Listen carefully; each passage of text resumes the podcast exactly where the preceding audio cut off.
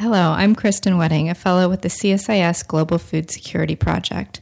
I'm here today with Johanna Nesseth Tuttle, Director of the CSIS Global Food Security Project and Vice President for Strategic Planning, and Dan Runde, Director of the Project of Prosperity and Development at CSIS. Recently, we hosted a conference on expanding private sector investment and public private partnerships in African agriculture and nutrition. Some of the topics we focused on were agribusiness development in Africa in a time of global food price volatility, U.S. government partnerships with African private sector partners, and market based solutions to nutrition and links to agriculture. Today, I'd like to ask Johanna and Dan a few questions to go further in depth on these issues. Johanna and Dan, thank you for joining us. High food prices are in the news again. This time, oil prices have also soared and will inevitably drive food prices even higher. Can you talk about some of the progress that has been made since the price spikes of 2008? Well, I've been asked over time, over the past several months, about high food prices and how high are they going to go, and are we getting back to the point where that we reached in 2008, when food prices had climbed over the years to historical highs and then had an incredible spike. And this created instability. It created um, a dramatic rise in the number of hungry people in the world, but it also created a real outpouring of interest and support for improving U.S. and um, other countries' response to food insecurity.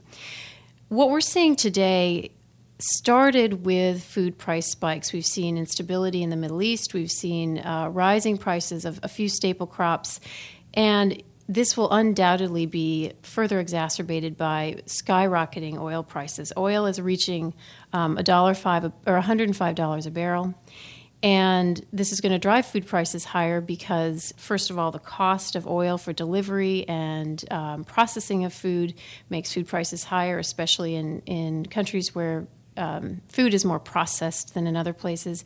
And also, the inputs for agriculture and for next year's planting will be more costly as well. Fertilizer and uh, oil and gas and other inputs are going to further drive costs higher over the next several months.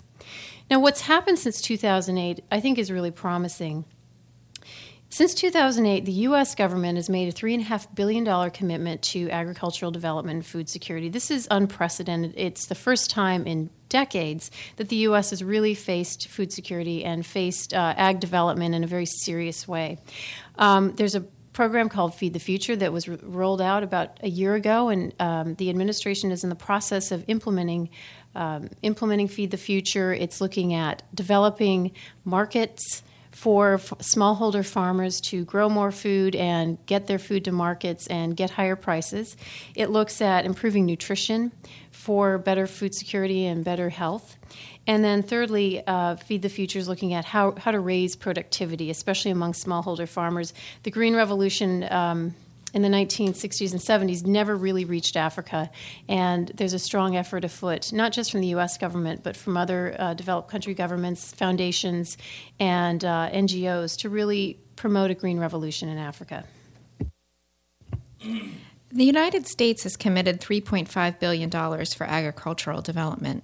Given the magnitude of investments needed for roads, infrastructures, and markets, it is clear that the government funds will not be sufficient for the type of progress that is needed, especially in countries in Africa where the Green Revolution did not take hold. What are some of the areas that require private investment to flourish?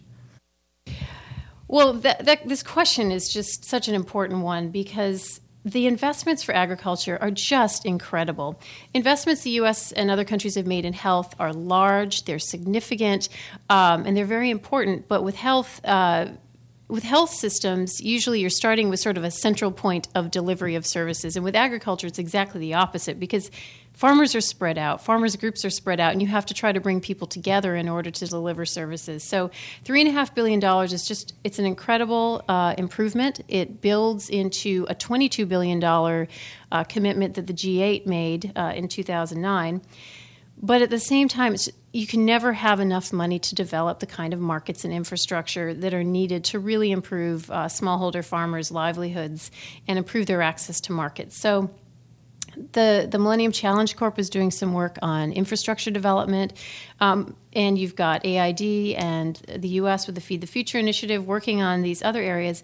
but really, we're going to need to have all sectors involved. So, on the research side, we need to have companies, we need to have NGOs, we need to have foundations, and we need to have the government all investing in research for foods and, and products that are going to be useful in developing countries. Right now, the research um, the research agenda is really driven largely by private companies, and it really focuses on wealthier countries and the types of crops that are grown there, corn and soybeans especially. So, having a more focused research agenda to develop water efficient types of um, seeds and to develop the types of products that are going to be more appealing uh, in more staple crops in developing countries like cassava, for example, these are going to be really important methods to improve productivity, and that's going to take a holistic approach. On infrastructure, we we are going to need uh, multilateral investors, we're going to need African governments, we're going to need a lot of different groups investing in infrastructure and making that work. And then finally, in terms of education, in terms of um, networks, you're going to need a lot of private investment and private um, market supply chain development from farmers to uh, processors to storage areas to grocery stores. Uh, that's a chain that is really a private led uh, opportunity and private led um, chance for growth and profit, actually, that's going to be more appealing than it would be and more possible than it would be with just government investment. Thanks, Johanna. Dan, I'd like to turn to you now. Could you please talk about the state of private investment in African agriculture? What are the main barriers to attracting private sector investment, and what role can governments and multilateral institutions play? Thanks. I think there's been a renewed interest largely in agriculture for, for a number of different reasons. One has been an, an, a set of intellectual drive drivers. Uh, one has been the research that the World Bank has done. There was this very well known report called the World Development Report in 2008. Uh, I think the administration's uh, focus on Feed the Future has also put renewed focus on agriculture. And I think a lot of the, the impetus for this rethinking about agriculture has come from the Gates Foundation over the last five or more years. On, this, on the one hand, there's been a series of intellectual pushes from uh, development sources of various kinds, U.S. government, philanthropy, the World Bank. On the other hand, there's been increasing rise in commodity prices that have also attracted interest of, for uh, private sector investment as well. Some of this is long term driven as uh, middle income countries such as uh, India or China begin to want to eat more meat or want to begin to eat changes in their diet are driving up the prices of food commodities. In addition, there have been a series of shorter term issues in terms of crop failures in Russia or, or, or disappointing uh, crop turnout in Argentina and other Latin American countries. So these changes, both intellectual and changes in perceptions of supply and demand, have driven increasingly driven private sector investment into agriculture in Africa. In addition, there's been a third force has been sovereign wealth funds. There have been a number of uh, funds from emerging market countries, and some of them uh, petroleum powers, and some of them not, who've been looking to ensure secure sources of food in essence opting out of commodity markets and they've wanted to they've uh, been buying up large tracts of land. Some have called them these land grabs. So leads to this issue of what can the what can bilateral donors do? What can multilateral donors do? What are the what are the what are some of the, the challenges for, for investment? One of the one of the challenges is is an enabling environment where investments are uh, perceived as safe issues such as land tenure is something that's of particular importance. Another is the ability to actually export agricultural products. Um, a third area is on physical infrastructure. Uh, so there are any number of different challenges in, in Africa to ensure, to attract private investment. Uh, one of many, there are many ways in which bilateral donors and multilateral donors can support the emergence of private sector driven agriculture in Africa. Some is, are making improvements in the enabling environment. Some are, one of the most important things you can do is to link farmers to global agriculture markets, to help farmers move away from pure subsistence farming to some sort of uh, market driven uh, agriculture. That doesn't necessarily mean, so it means, it, it may mean that they end up growing sugar as opposed to something that they can eat but if they're participating in a global market on sugar and able to feed their families and buy a, a motorcycle or, or put a roof over their heads, that is, in my mind, food security or provide security for, for their family. So, linking farmers to markets is one of the most important ways uh, bilateral donors and multilateral donors can be supportive. There are also any number of different soft infrastructure activities that can be supported by bilateral and multilateral donors. These can include supporting farmer field schools, uh, establishing agri dealers. These are chains of vendors of selling seeds and farm implements that provide advice. Oftentimes, it requires some startup technical assistance, but they're run on a market driven basis. They're, in essence, small small time franchisees. And, and, this is all, at, at, the end of the day, private investment, oftentimes from, from smaller micro entrepreneurs. Uh, obviously, other forms of technical assistance. Uh, Johanna was talking about value chain, working on these linkages of as we plug smallholder farmers into global markets. It requires assistance on ensuring quality, meeting phytosanitary standards, uh, being aware of changes in prices, perhaps organizing in larger organizations in terms of cooperatives or other larger organizations. So, this sort of technical assistance is the sort of work that uh, bilateral donors are very comfortable doing and work with an ecosystem of partners to help do that. Can you discuss some of the key elements of public private partnerships that would make for effective investments and encourage long term development? It's clear that even with these opportunities, uh, any number of different industries that are seeking to source agricultural products from Africa or elsewhere in the world can't handle many of the, the larger public challenges alone um, in terms of training up a large enough group of farmers or in terms of ensuring um, that there's enough infrastructure to get agricultural products to market. There are any number of different public goods challenges that often should and ought to be shared with private actors, but uh, that allow for an opportunity for the for the public sector to partner with the private sector. Uh, I can think of a couple quick examples when uh, USAID worked with Starbucks to help jumpstart the coffee industry in Rwanda. After the Rwandan genocide, there wasn't a, a quality coffee industry in Rwanda, but the uh, the geography of the country of Rwanda were, was was very coffee friendly.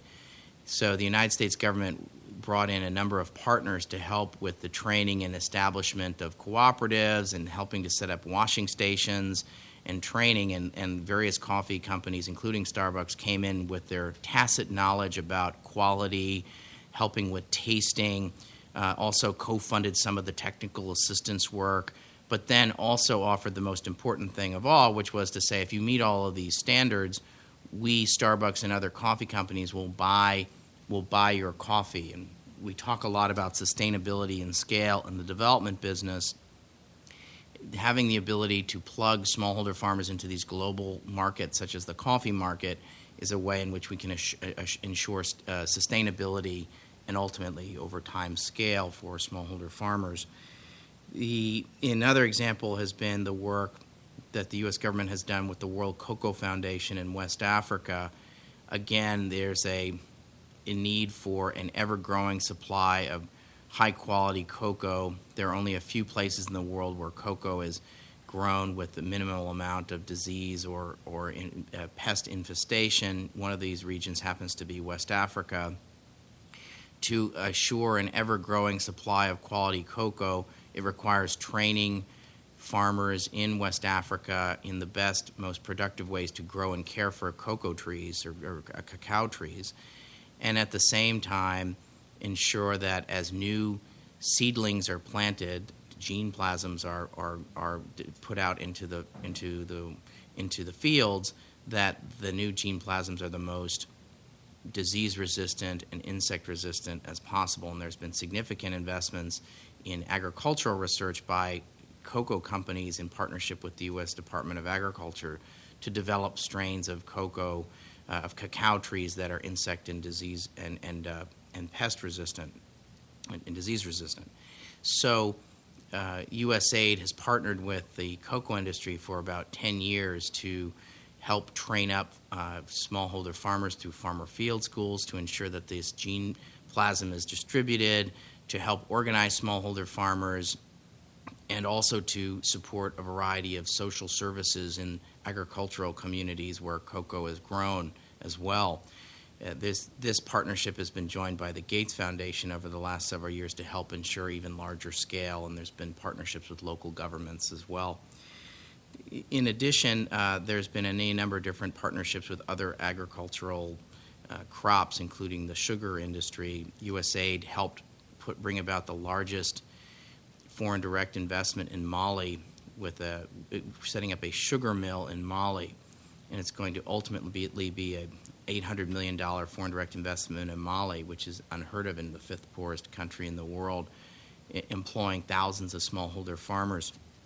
This, is, this was a situation where the U.S. government co-funded the development of sugar varietals to make some decision to help investors make decisions about what were the best sugar varietals to grow given the soil uh, makeup of uh, Mali there so any number of in each of these cases these were challenges that were bigger than one company or a group of companies where the US government was helping to bridge a gap brought their expertise brought their convening power brought their knowledge of how to run projects eh, and in some instance and they also helped bring in other partners over time. So i would say it's about linking expertise finding an overlap of interests, both business interests and has to have an overlap of a development interest as well, and ha- has to have a very strong development outcome.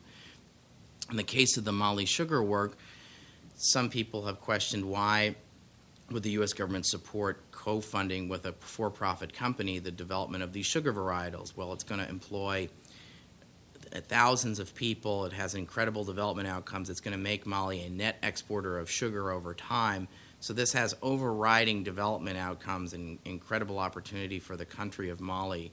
They've also discovered over time that some of the the residue of the sugar cane can be used for biofuels as well. So there have been all sorts of incredible spin-offs. So this was a small amount of risk, relatively small amount of risk capital to employ thousands of people and, and help develop the country of Mali, and so that over time we can graduate the country in, in the medium or longer term.